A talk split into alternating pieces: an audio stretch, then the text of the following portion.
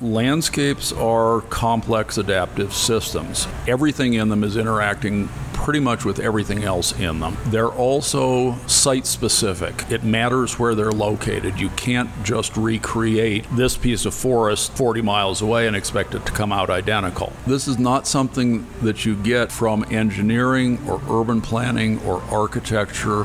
And in fact, not from most of the sciences other than formal ecology, academic ecology.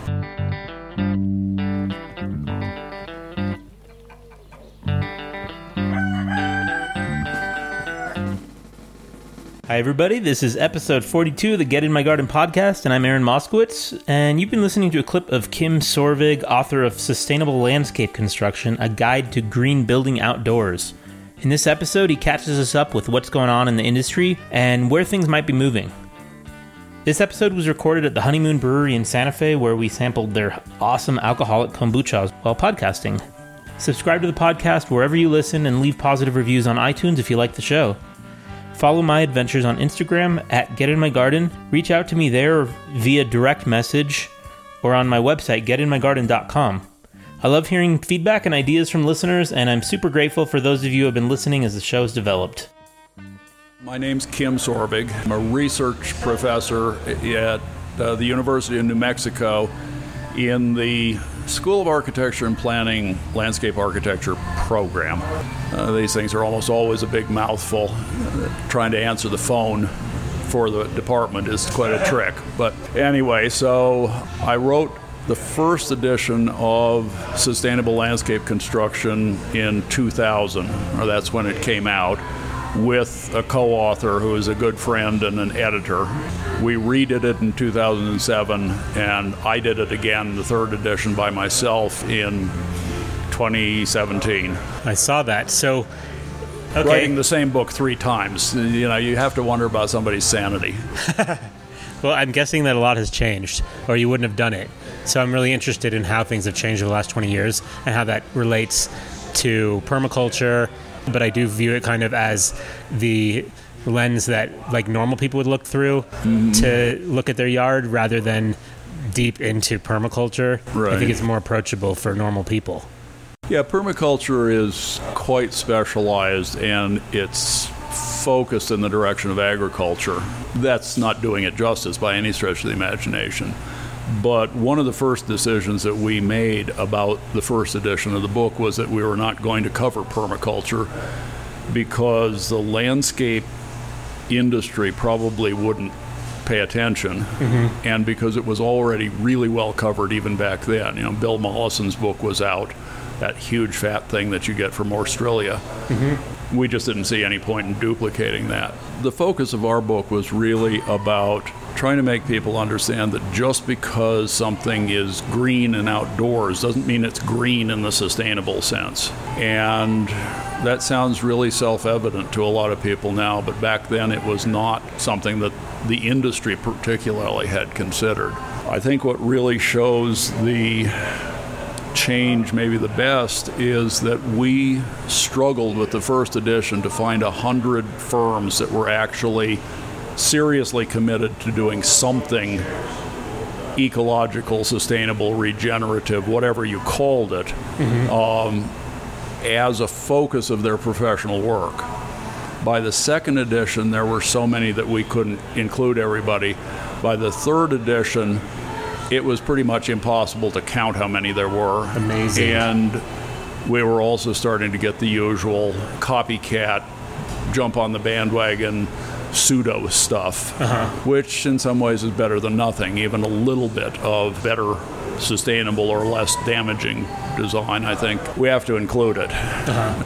We're going to run up against a really wicked problem, which is that to do the things that we want to do for sustainability requires lots of mechanical energy, mm-hmm. at least right now. Can you give an example of that? Well, if you want to improve the soil for a landscape or even for agriculture, you're likely to be bringing something in by the truckload, manure or compost or whatever. And even if that is from across a small city. That's a serious energy investment. Right now, it's a matter of economics, but it looks very possible that at some point there will be rationing So we'd if we ran out of topsoil or something, Mm. there would only be certain areas that are able to have beautiful gardens. Yeah. You know, for as part of landscaping. But where there are a lot of people talking about mycology and how it could potentially create new soil and degrade Right. garbage and whatnot. But it takes a long time. It does, and it takes resources. At this point, many of the sources are centralized or isolated or both. If you want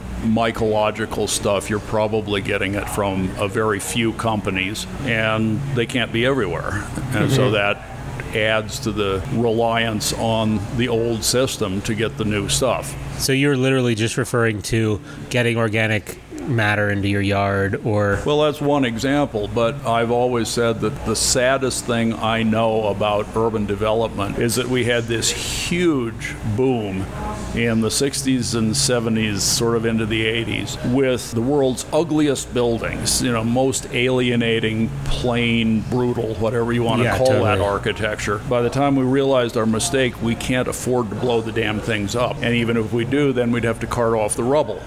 And so it does get to be a wicked problem. But the solutions that we're going to come up with are going to be local. Mm-hmm. And the main theme, or one of the main themes of the book, is that a landscape perspective is something that's missing in, even in a lot of green building. The difference between a building that's a very green machine and does everything really efficiently, but it's sited on a piece of farmland, Uh-huh. and one that's sited properly but is somewhat less energy efficient, is actually a really considerable difference and, and a very important one. so where are we now? Well, landscape architecture and landscaping have always been the third poor cousin in the construction industry. The way things are built now, landscaping is the very last thing you do on a project before you get your certificate of occupancy. So by that point, the project is over budget and delayed, and the clients are champing at the bit. And so it gets very little funding and attention. And it really is, there are an awful lot of architects and engineers that look down their noses at landscape architects, which in the past has been somewhat legitimate because so much of what landscape architecture has been about is decorative horticulture. Right. And that's partly what Bill, my co-author, and I set out to change was to give people some practical ways of looking at the landscape and seeing, yeah, we can actually do something here to control rainfall and infiltration rather than have it run off and erode the creek into the next county. And we have a lot of different techniques and things that can be used in that sort of way. There had been quite a few books before that on kind of the theory why we should mm-hmm. design with nature. That's probably the most famous book on it is called Design with Nature. Ian McHarg was one of my teachers and got to be a friend and colleague. cool. And it's 50 years since that book came out. We're still facing many of the same problems because there's resistance to the idea. Is it because of the culture? I keep thinking back to what it's like for the majority of people in the country who have a house, I guess, with a small yard that they didn't give it any thought until one day they did. And then, like, where do they start? Well, that, that is a general question about sustainable construction. Many people have tried to estimate how much more it costs to do a sustainable building than a non sustainable one. The people who are against it argue it costs you 10 to 15 percent more, and the people who are for it say it doesn't cost any more than about 2 percent differential. Well, that's not that much, really. No, it isn't. Either even way. even 15% isn't bad considering what you get out of it over the lifespan. So you have to invest time and resources, including money, unless you can do it all yourself, Mm-hmm. up front to get the kind of return you can from a, a sustainable design. And that's true of landscape as well as anything else. So, what does that all include? I mean, obviously, go into lots of detail, or you could just give a little overview. So, people, I know a lot of people are interested in soil, or they might be faced with a situation that requires them to focus on the soil because they can't grow anything otherwise. Yeah. Um, but, like, what else is encompassed in that? Water management, you said, and then how much else? Well, we had chapters on soil, water, plantings, and the use of live plantings for engineering purposes, sourcing materials, which is another issue, especially for people who are professional and are ordering things by the, you know, hundreds of thousands of tons for a big project. Pollution and toxicity issues that affect landscape directly. That was always the focus. For a homeowner, a lot of those things may not come into play very much and they may be too complicated to deal with. But the soil improvement and the attitude change that is required to do good water management, mm-hmm. which of course is a cycle with soil management. Those are things that anybody can can master pretty easily. Many of the technical things about water management are really, really simple. The French drain. Oh, yeah. Basically, just a hole in the ground with a bunch of gravel in it, preferably enclosed in filter fabric, mm-hmm. which means it can take a lot of water quickly in a storm and then radiate it out usefully into the soil. Does your work get into the microbes? Because I've had people talk about French drains and how it kind of fosters indigenous microbes within the soil area. We didn't go into a ton of detail with that. We talked about composting and compost tea and some of the programs like there's one called soils for salmon up in Seattle. Oh, cool. That they realized that the runoff and soil erosion and pollutant load in the runoff and so on from the landscape of Seattle was actually causing many problems in the salmon habitat. In the Bay Area, they've studied it a little bit more, I think. They claim that the biggest pollution problem in that whole region is runoff from garden pesticides, that bigger than any other single problem. So it's it's not small, but of course, it's only possible to deal with it as an aggregate of small properties, and that's the most difficult thing you can possibly do. Yeah, here in Santa Fe, I think people are forward thinking about all that in general, but then all it takes is one of your neighbors if for instance you're beekeeping to mess your entire yard up. You know it's going to go into everybody's yard. It's the same problem that organic farmers have that's one of the main issues with anything to do with landscape is by definition it's not an enclosed system unless you get to the planetary scale where it of course is if you only look at the site that you're professionally or personally responsible for you're going to miss all the important things mm-hmm. the drainage does not start and finish on your property most likely you know unless you're Ted Turner or somebody got bazillions of acres in one property. Wildlife movements are going to go across your property and maybe temporarily stay there. Soil issues can migrate despite it looking pretty solid and immovable. Mm-hmm. So almost any issue with the landscape is a contextual one. Even if people aren't oppositional, it's created this piecemeal thinking that this is my property and what I do here does not have to coordinate with anything else, even if it's benign a patchwork of benign little gardens can add up to something that's pretty toxic to a large environment, depending on the type of plants that are brought in.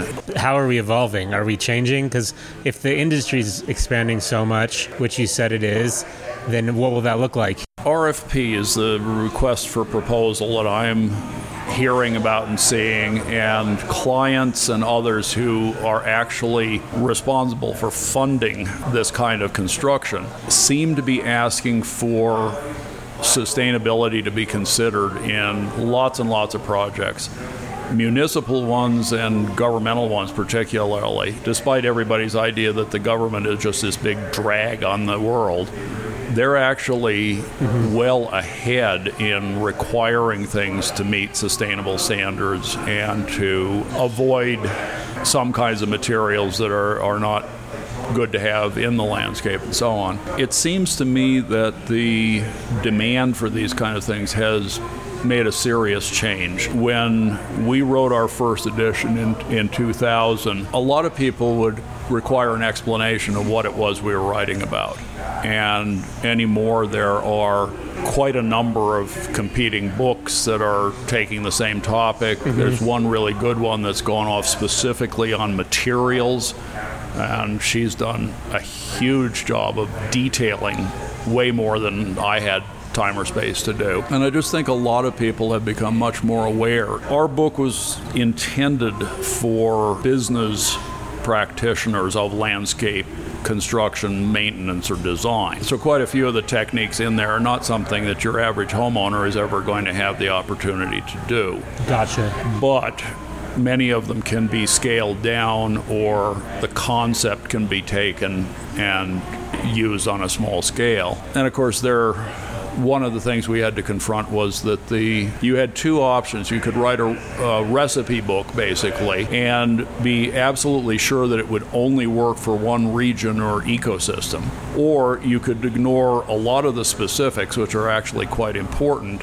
and give people the principles so that they could then go and look for local methods of implementing them. And that obviously is the tack we decided to take. I, have heard from a lot of readers that they really appreciated that. We actually called our chapters principles, which is how they were organized. And that's a big contrast to the way that construction books for design schools have always been written they're treated as value neutral. It doesn't matter whether your retaining wall is good, bad, or indifferent for the soil behind it. Here's how to build the thing. And it doesn't matter whether the materials that you're proposing to use for your, you know, your paving are good, bad, or indifferent.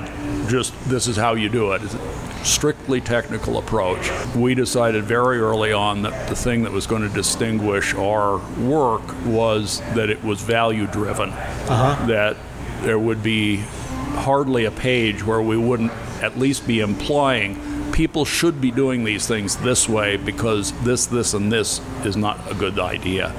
And Makes that, sense. that was really different. And I think that's changed a lot of people's perception of landscape work. I really like that. So if you had to distill it to a philosophy that you could, you know, tell someone in an elevator, what would it be? I could boil it down to maybe five or six things that I think are the most important techniques that we ought to be convincing people to do. Some of this I've changed since rewriting the third edition in some ways. I'm getting a bit more radical. The book advocates for using native plants not absolutely exclusive because many people get to be, you know, really stuck up about it. You know, uh-huh. there, there's only one way and you've got to do it just that way. But I don't see any reason not to use non native plants for accents and special effects and so on. But by and large, we need to be using native ones partly because of how they're sourced, partly because of how they're maintained, and so on.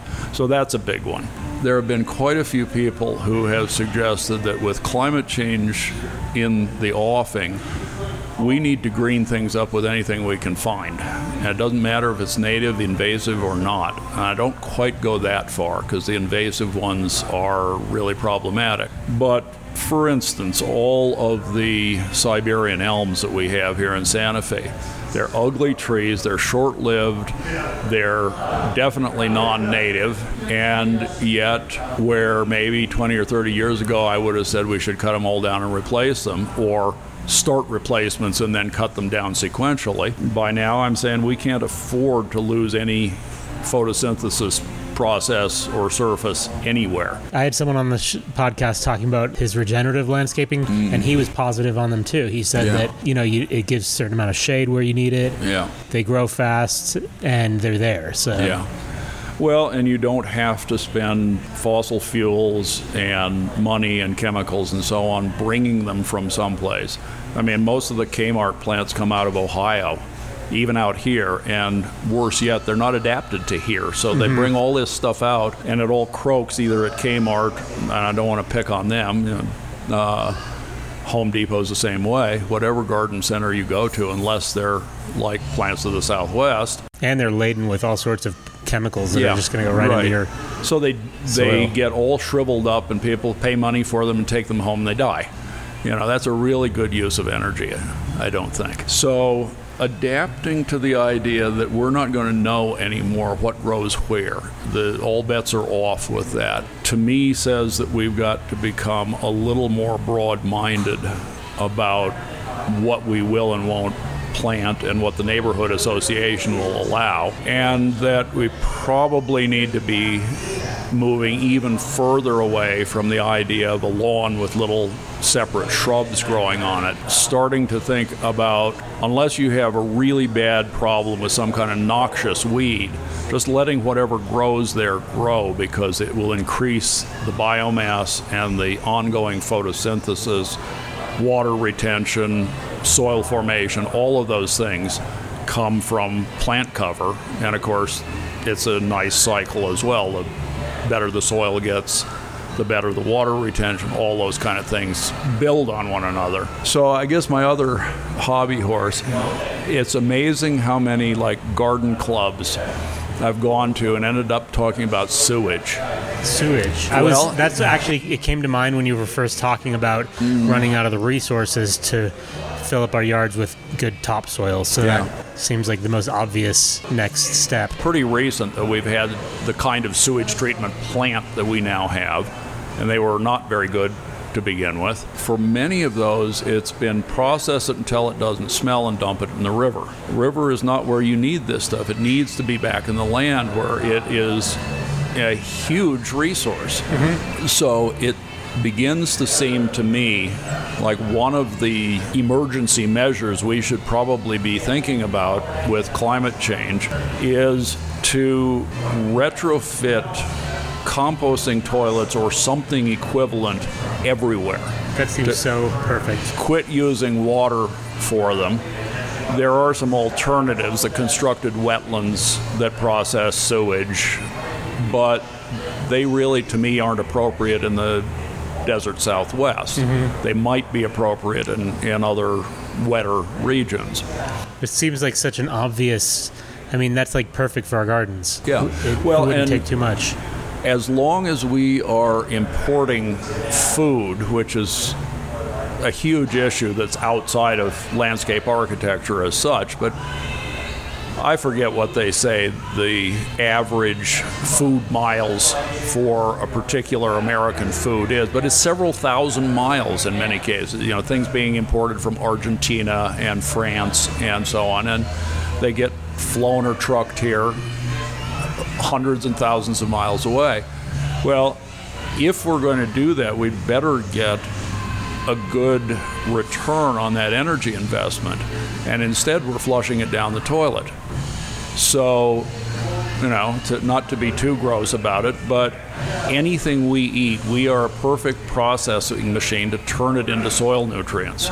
And instead of making use of that, mostly because of social squeamishness, uh, there's a certain disease control aspect to it as well, but we are completely destroying that material So if it's true that all these things will get way more expensive, uh, water and you know any sort of landscaping, then maybe there will be an economic solution already that makes that just an obvious answer, and then people won't have to get on board necessarily because it's just such an obvious economic choice. Yeah, that's certainly one scenario, but when you think of the environmental problems in the third world, so called, many of those are born out of economic desperation and they're really bad for the environment because there isn't any other choice. Where every stick of firewood that can possibly be found is completely cleared because they don't have access to any other technology and they need to cook. So, if that scenario is going to play out, we've got to have some people who are doing advanced thinking and investing and trying to position some of these solutions in a way that they will become something that people just gravitate toward and that you don't have to be a huge greeny environmentalist activist to think about it at all. And I think there are a lot of people that are working on that. That's been one of the mistakes with the environmental movement from my generation is that we made the classic assumption that we had a great idea and if we just said it, it would take over the world. And of course, that's not how it works. You really do have to get out and convince and persuade and sell and do all of those things and overcome opposition without beating it down in a way that is just going to spring back up when you leave. That's my Aikido teacher talking there. You know, if you beat somebody down, he's going to come back with his brother in a two by four. Yeah. And both the environment and the public trying to figure out what to do about the environment are very much subject to that principle. And we kind of went after people with a big stick about environmental things and made people feel pretty stupid about things that they grew up thinking were perfectly honorable ways to deal with the world. So you're saying that the 70s environmentalism has totally backfired? Well, I wouldn't say totally by any stretch. If it if it wasn't for people like McHarg and all of the other people that founded environmental groups and got it into universities and so on, we wouldn't be having that second, third generation effect. You know that that's a normal way that ideas propagate. I guess you could call it. Uh-huh. So, no, I wouldn't say that the 70s failed, but they've created an antagonism to some degree because of the way they presented the ideas. I mean, for those of us who believe in them, treating the environment with respect is so self evident that we don't think about people who don't see it that way at first who've never thought of it that way, and we spring it on them as a whole complete idea and are very surprised when they get annoyed. One of the things that's encouraging to me is seeing that there's a current generation of activists, pretty young, most of them, and they don't get much credit from the old folks, and they may not be getting as much publicity as they deserve either. But I think they've got some better attitudes, that they've finally realized that this is a life and death fight, but that doesn't mean we have to come out swinging exactly, to mix my metaphors. The more important it is, the more gentle you have to be about making sure you persuade people and they're all on the same boat and going in the same direction. The more harshly you present your ideas out of panic and desperation to move, the more resistance you end up with. That is such a great point. Just think that's so important for people to hear that. Right now, people are completely divided mm. for many different things and reasons, and they're they're it just is getting worse and worse. So I mean, Yeah. whether we're talking about the environment or anything, I think people should hear that. And there's a lot of people who are wanting to create businesses mm-hmm. that are completely focused on their ecological purpose. Yeah, right. So I think that's part of what I'm talking about as some economic solutions. The new economies are being created so that the existing economies that empower things that are very toxic, Right. they're kind of falling apart, or they're going to only exist in a diminishing way alongside things that are much more popular. well, because social media is just so different. There's all sorts of new tribes kind of sprouting up yeah, of people who are really into certain things. Like the mycology thing is growing so quickly. Mm. So there's new products that are, you know, they're creating leather that's just like cow leather, but it's of course it's really good for the environment. Mm. And it's also restoring, you know, t- taking toxins, a lot of the chemicals out of the soil. I guess it can't deal with heavy metals, but it can still consolidate the heavy metals into one area. But one of the things that has made me both hopeful and also my evil twin sort of giggles at it a bit is that, you know, we've been advocating for solar power and efficient lighting and stuff like that for a very, very, very long time. And, you know, it's kind of been a fad. And yet, recently, the economics of solar have made it a bigger industry for new job creation than the oil and gas industry, than the coal industry put together. The cost of electricity generated from PV panels is now down and competitive with any other form of generation, including the great big polluting coal plants. I think this is why the utilities and the drillers are having such conniptions. They're, just losing their minds because they've always tried to present themselves as the economic alternative. Renewables and what we used to call alternative, as if it's kind of a freak show, those are actually taking over the economic strong position. That's so good. So landscape lighting, how does that play into the environmental factors? I'm not sure of the current statistics exactly, but at one point, landscape lighting was considered to be the fastest growing sector of the lighting industry. And a lot of it was being used very inefficiently and there's the parallel concern about its effect on animals, on people's uh, circadian rhythms, sleep cycles, the whole thing. So, in the same way as we talked about irrigation, which in the first edition was a big villain, really, for the environmental discussion of, of landscape work, lighting was potentially a place where there was a lot of waste, and much of it because people hadn't really thought it through very well. It was kind of a secondary spin off from important types of lighting. You know, again, the landscape idea being kind of secondary so often.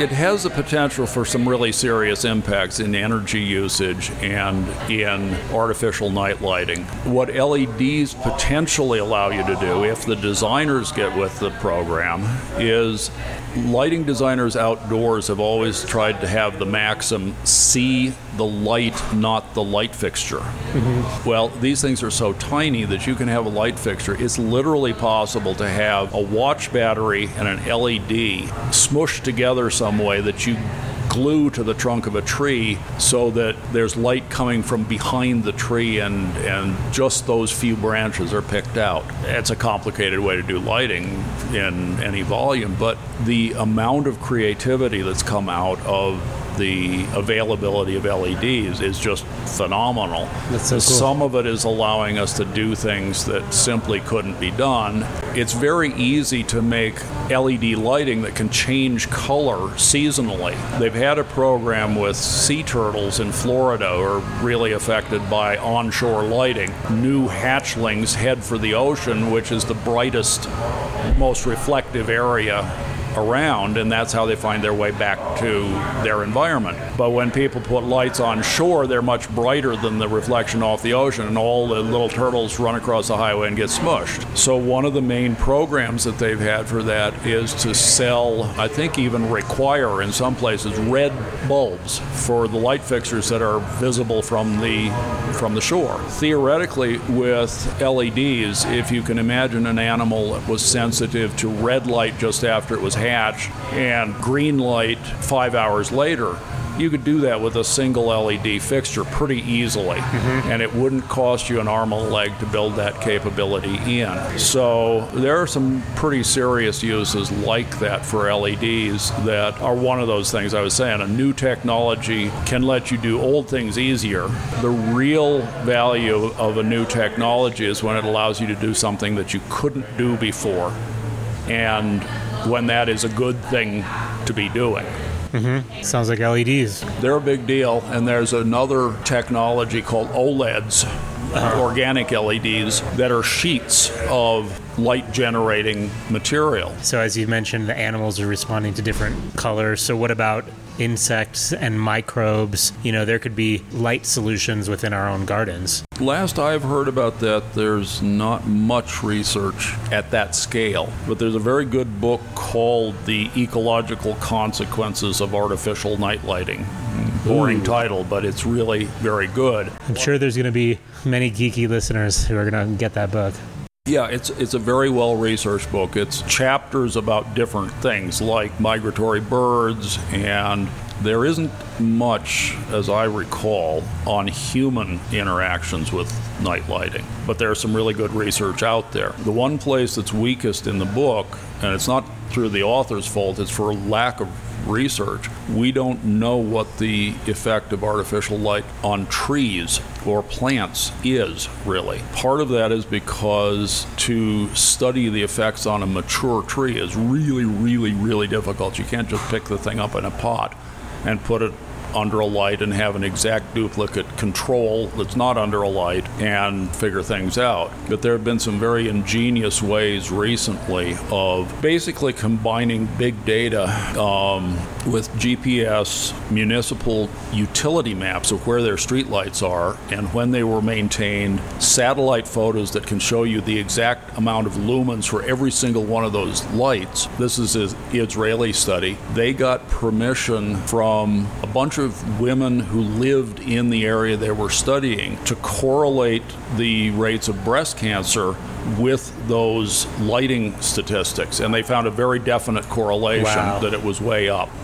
There are quite a lot of children who have never really seen the night sky. They live in the denser parts of cities. Glow from the city completely blocks it out. They've never ever seen a star. I mean, That's how crazy. how bizarre is that? Really, if I could get one idea across to people, you have to learn to think in terms of the whole system and all of the spatial and biological and geological components of that system and then try to work your technology to be similar. And people are trying. There, there's a lot of movement in that direction. I'm certainly not a prophet alone in the wilderness about it anymore. What does it actually mean to consider something sustainable? It's not an easy answer, and you need to think carefully and deeply about it because if you can't define what sustainable means in a really careful way, you leave yourself wide open to all sorts of criticism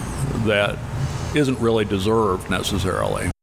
Well, I think it's a good message that even if you don't achieve the exact outcomes that you want, that you're thinking about it and you're starting to, you know, plan everything that you want, you know, because then we can move in the right direction. Yeah, if we set our goal to be a healthy environment, we don't even know what that means absolutely, but we can always keep moving towards it and course correcting as long as it doesn't go too far over the uh, you know 450 parts per million. But assuming that we aren't lining up for that disaster, environmental health ought to be like a north star. You're not actually going there. If you did, you'd fry. But it's one of the things that can help you make the decision of whether you attack this way or attack that way in your little boat. And I think that that's a critical understanding about what we're actually up to here. Sounds like you just described your philosophy. I guess so. Well, thank you so much. Thanks for listening. Subscribe to the podcast wherever you listen and leave positive reviews on iTunes if you like the show. Follow my adventures on Instagram at Get In My Garden. Reach out to me via direct message on Instagram or on my website, getinmygarden.com. I love hearing feedback and ideas from listeners, and I'm super grateful for those of you who have been listening as the show has developed. We have new episodes this month about foraging, about algae, mushrooms, and much more. Stay tuned.